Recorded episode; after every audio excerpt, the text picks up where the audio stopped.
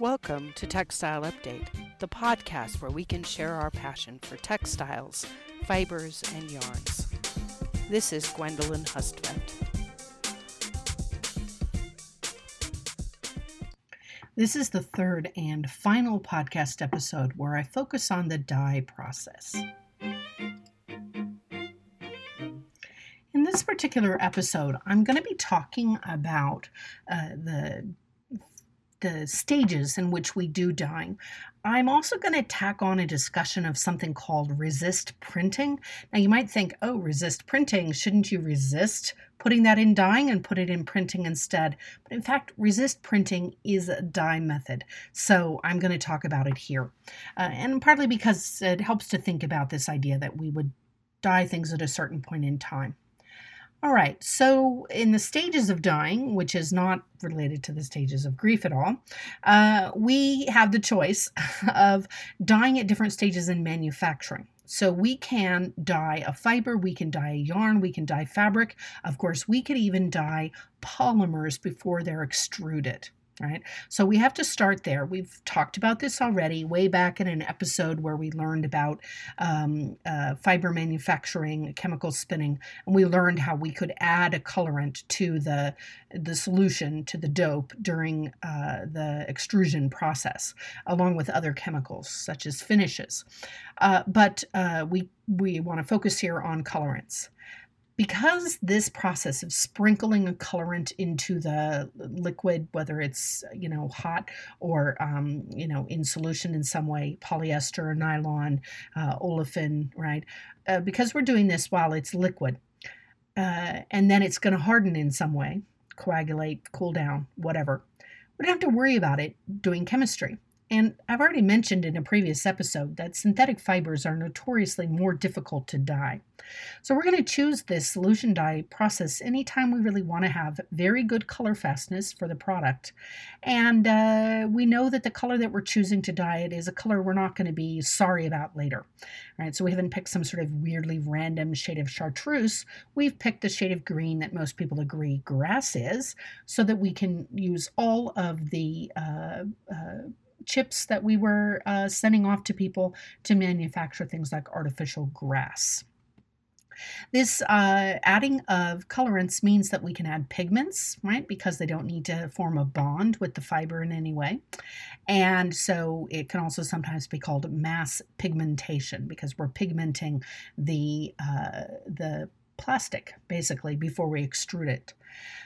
Uh, we're going to, again, do this for these fibers that have pretty low dye affinity, and this really gives us a choice. It's also really great for outdoor applications where we might be worried that uh, we would, if we were using dyes, that the product getting wet might uh, end up breaking the bond between the dye and the fiber. Some dyes are kind of fickle that way. But in this case, with mass pigmentation, we've solution dyed, another name for it, we've solution dyed the fibers, and that pigment is never going anywhere. Right? Think about it. Right? You have a toothbrush, the bristles on the toothbrush are white and blue, and ex- unless they're the fancy kind of blue pigment uh, bristles that are designed to change color as you use them, they're never going to change color. Your to- the toothbrush handle doesn't stop being purple, right? Because the pigments that made it purple are trapped inside that plastic material. And as I mentioned, we use pretty basic colors. Uh, you'll notice that in outdoor furniture, we kind of have trends. So they'll forecast a color as being popular. They'll go ahead and, and uh, solution dye a whole bunch of the polymers, acrylic or whatever, to be the the fashion color. So, like a geranium shade and a teal shade may be forecast for uh, as being popular for outdoor seating, and they'll manufacture a whole bunch. And uh, then they know that in a couple of years they'll need to start doing a different color. Maybe mustard will become the hot color, and uh, they need to, uh, or paprika, and they need to adjust uh, the the color that they're selling. Uh, and uh, so um, there's no nuance. These fibers are very flat, uh, the shade that they are. Uh, colors like black and white are eternally popular. Yeah, you know, like that those white plastic chairs you can buy. So we can manufacture uh, the the white fibers that can be used to make the cushions and uh, the the woven parts that would match all of that outdoor furniture. Easy enough. So that's stage one before the fiber is even born. Stage two would be to dye the fibers. This is something I do if I'm getting ready to do a felt painting. So I have wool, uh, you know, bales of wool in my uh, in the studio there at the Texas State University where I work. Uh, students uh, come in and do projects with me as part of a undergraduate or graduate research project. And one of the things that we might do is we might dye those wool fibers to be uh, a particular color that we're looking for using a low impact acid dye.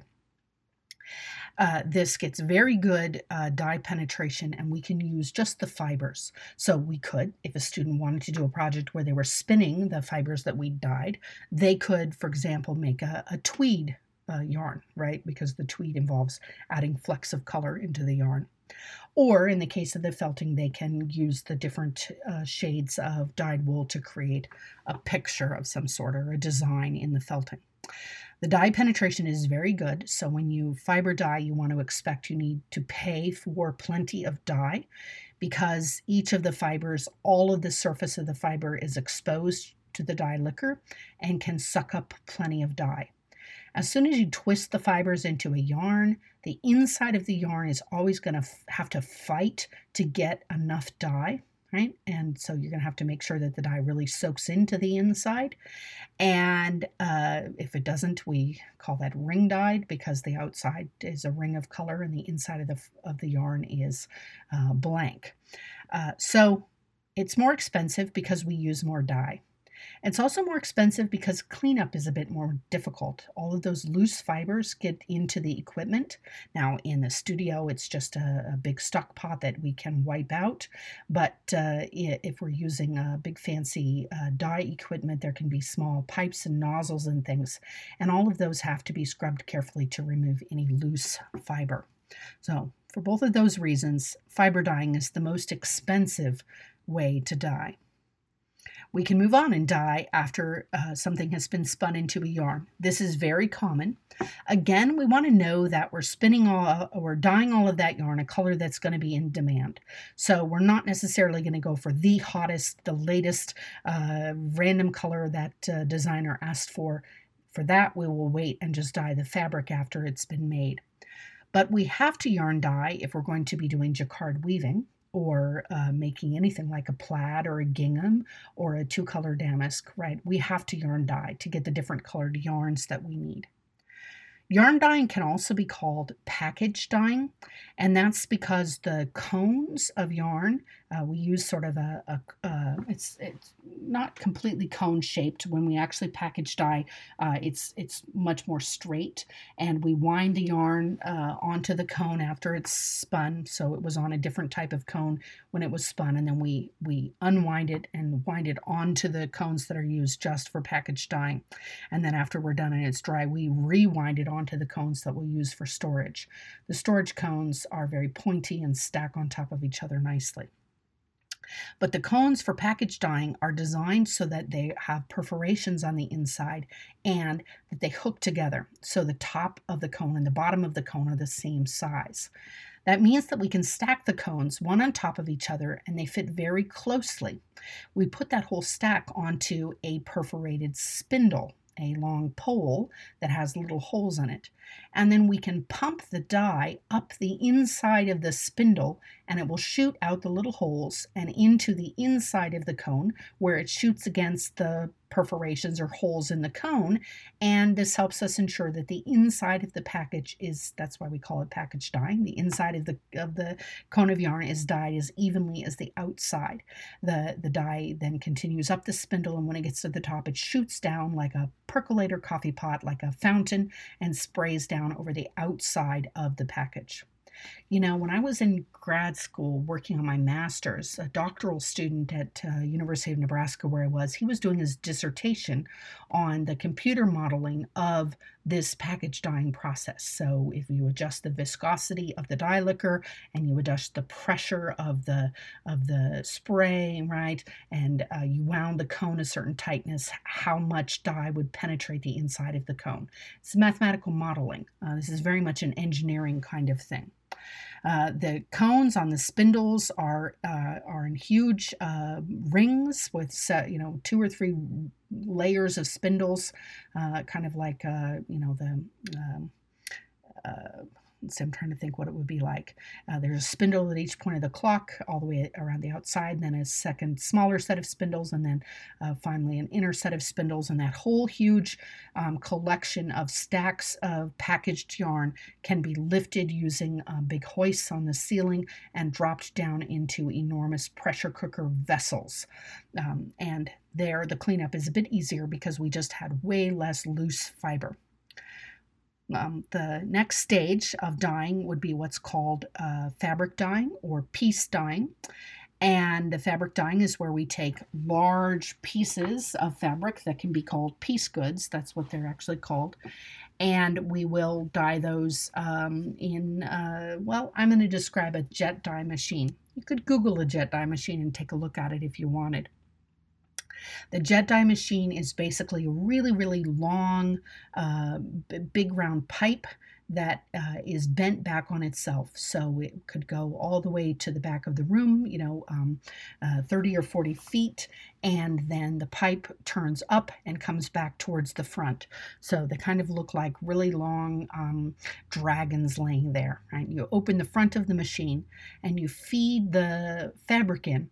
Uh, you do this by starting the jet. The jet of water comes up out of the um, out of a, a pipe at the at the base of the bottom pipe in the jet dye machine, and uh, the water is pushed out at such pressure that it carries the fabric along. So you just unroll it off of the cloth beam and the fabric travels down the length of the pipe. It's fed into the pipe using the water that pulls it along. Then uh, when it gets to the end of the pipe, you have to goose the pressure a bit um, to uh, cause the water at the end of the pipe to shoot upwards and carry the uh, fabric with it. It shoots upward and then realizes like, oh, the, the pipe comes back this way. And then the water starts traveling back down the, the pipe towards you, right? So it hits the back and then comes back towards the front. And just as the water is arriving at the front and carrying the fabric with it, you turn it off, grab that fabric, cut the fabric off of the uh, cloth and then stitch the fabric together. So you now have a huge loop of fabric, right? Maybe 60 yards long that, that is uh, trapped in this um, enormous looped pipe. And then you shut the door and you punch the buttons that tell exactly which of the dye chemicals to dispense when, right, to create the exact color you're looking for. And you push start, and then the jet pumps the dye liquor around, and the fabric moves with it, and the whole thing travels around at this high rate of speed, and you know for sure that you're getting lots of penetration. This dye method allows you the fast response to color trends, right? Because you can say, oh, we're going to make these, um, you know, all of these dresses for this this designer and they want this very particular shade of pink that uh, only they're ordering but we can dye enough fabric for them that uh, they then, then then it can be shipped from us to the factory where the garment's being sewed together and it's the color they want all kinds of back and forth between the dye house and the designers to make sure that you're getting the right color. It's a story for another class, uh, another whole topic, another day. Uh, the the ways in which designers mess with people at the dye houses. The whole just kidding about the colors. Uh, we can see some problems if the fabric is too tightly woven or too thick. We might have a little bit of issue with penetration of the dye. Um, but otherwise, you really can't tell the difference between a yarn dyed fabric and a piece dyed fabric. Um, if you pull the yarns out of a yarn dyed fabric, they're the color that and you're like well did we dye this as yarn and then weave it or did we weave it uh, in a the undyed uh, sort of off-white color and then dye it? It's hard to say. I'm going to talk about a couple of special cases that we might see uh, if you had a blend, a fiber blend, uh, for example, cotton and polyester, you have to make sure that you're using the right dyes because the cotton is attracted to certain dyes and the polyester is attracted to other dyes. So you'll have to include both of the dyes that each of the fiber is attracted to. And that gives you a choice. You can either work really hard to make sure that the two dyes are the same color, that the human eye interprets them as the same color. We call this union dyeing because you're going for one color. Union, right? Out of many voices, one voice, right? That's what a union does. And union dyeing would be that the colors are in union, are in unity. Uh, so if you have a polycotton sheets and they're dyed a, a mauve color, then we found a mauve chromophore, a dye that would bond with the polyester. We found the same color mauve of a different chemical that would dye with the cotton, and then we union dyed it. But if you want to have an effect like like a tweedy effect or a Heather effect, or if you wanted to actually do something kind of cool, let's say that you had a, a polyester warp and rayon filling or acetate filling right and the polyester is attracted to the dispersed dye and the and the acetate is is attracted to a different dye then we could actually say let's put in the black that's attracted to the warp and the blue that's attracted to the filling, and it will look like we yarn dyed it, even though we didn't. So we could have one whole roll of cloth be black with blue filling yarns and give it sort of this you know black gray effect. And then we could have the next one we could have purple filling yarns and then it would be kind of a purple gray effect. That's called cross dyeing. So the two dyes are at cross purposes. They're not in union. They're at cross purposes because we actually wanted two different colors. Can you tell the difference between that and yarn dyeing? No, you can't. You could have a good guess if you see several pieces of fabric that have this effect going on and you discover that the warp and filling yarns are two very different fiber types. Last but not least, we could dye at the product stage. This is called garment dyeing. Uh, this uh, is done for uh, quick color response uh, and very often done with small items that are considered basics. So hose, uh, you know, um, tights, towels, um, you know, uh, underwear, that sort of thing. Um, it's it allows you to pre-shrink and add the color at the same time. Uh, it, you'll especially do it for products where you don't need to have a tag. All right, so things like a T-shirt or underwear where they're saying labelless for your comfort. Well, also partly labelless for their ease because the printed label won't change color when it's dyed. Whereas if you had a, a, cloth label that was attached, the cloth label might change color after it's dyed and give it sort of a weird, you know, matching color shade thing. So, solution dyeing gives you the best color penetration. Product dyeing, least penetration. You have to worry about, um, you know, maybe under the belt loop being undyed or at the bottom of the zipper being undyed. Uh, fiber dyeing is the most expensive, and fabric dyeing is the least expensive. So, that's what I promised about the stages of dyeing. And you have the choice at home for all of that, uh, even mass pigmentation, if you were doing something with an epoxy and you added uh, pigments to the epoxy. But I wanted to talk about resist printing. It's again called printing because it creates a design, a figure design on the surface. Uh, but this is where we actually take advantage of the idea that some things like wax or uh, uh, starches can prevent the absorption of dye. So, what if you applied the wax or the starch in a kind of design and then dipped the fabric into the dye pot? Well, like tie dyeing, right? Uh, resist dyeing with tie dyeing hinders the penetration of the dye, not using uh, starch or wax, but using some sort of physical uh, pressure right? So um, in Japanese shibori, we might take blocks of wood and clamp them to the fabric. The fabric underneath the block of wood is, is pressed so tightly together that very little dye can be absorbed, maybe just the tiniest bit around the edge, uh, so that whatever was under that clamp, you could do something with a binder clip, for example, and then you'd have this line where the fabric was pressed so tightly together that it, that it remains undyed.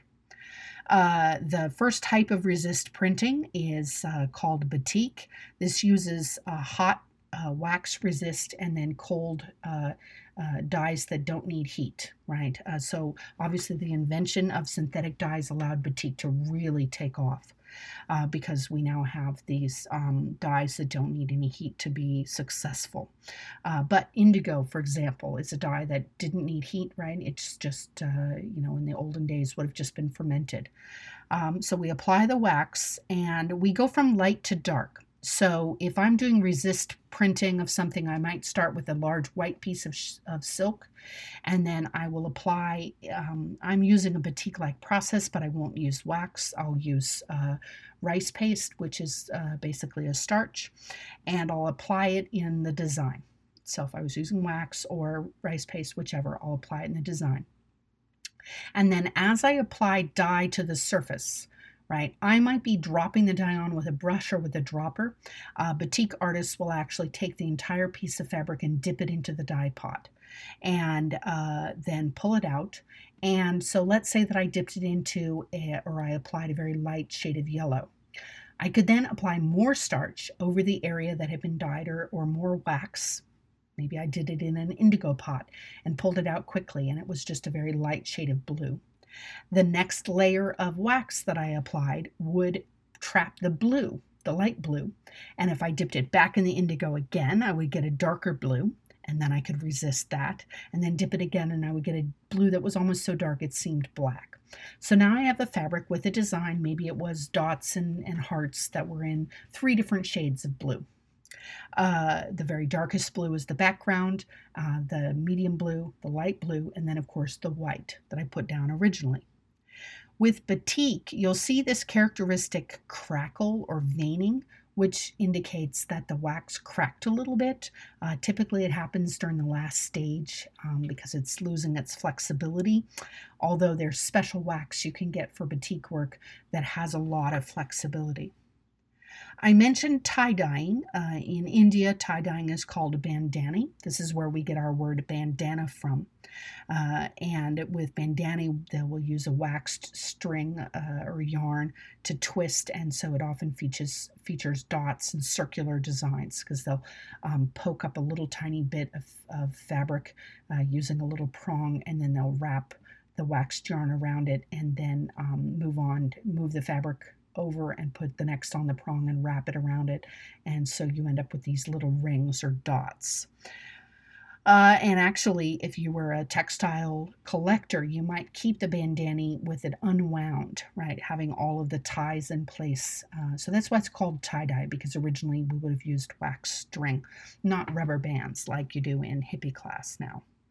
Uh, that tying with the wax string is also used in the process called ikat. Now, ikat is different than bandhani because ikat is a process that uses just the tying of the warp and filling yarns. So we're not resisting the fabric, we're actually resisting the yarns before we uh, weave them. And then we will dye them and then we will string them onto the loom and weave them at that point. It gives us a characteristic kind of hazy effect because the while the resist was nicely sharply defined when we put it in the loom the yarns shift ever so slightly and so the edges of the of the colored area um, change shape just a little bit. So i want you to go please and look for pictures of of uh, batik and bandhani and shibori, which is the Japanese name for tie dye. Bandhani is the Indian name. And then also ikat, which is common in Central America. Batik is uh, uh, very well known in uh, Indonesia. And uh, I have some batiks that came from Indonesia. Gorgeous uh, textiles. you could not believe that an artist had handmade those. So that is the end of dyeing.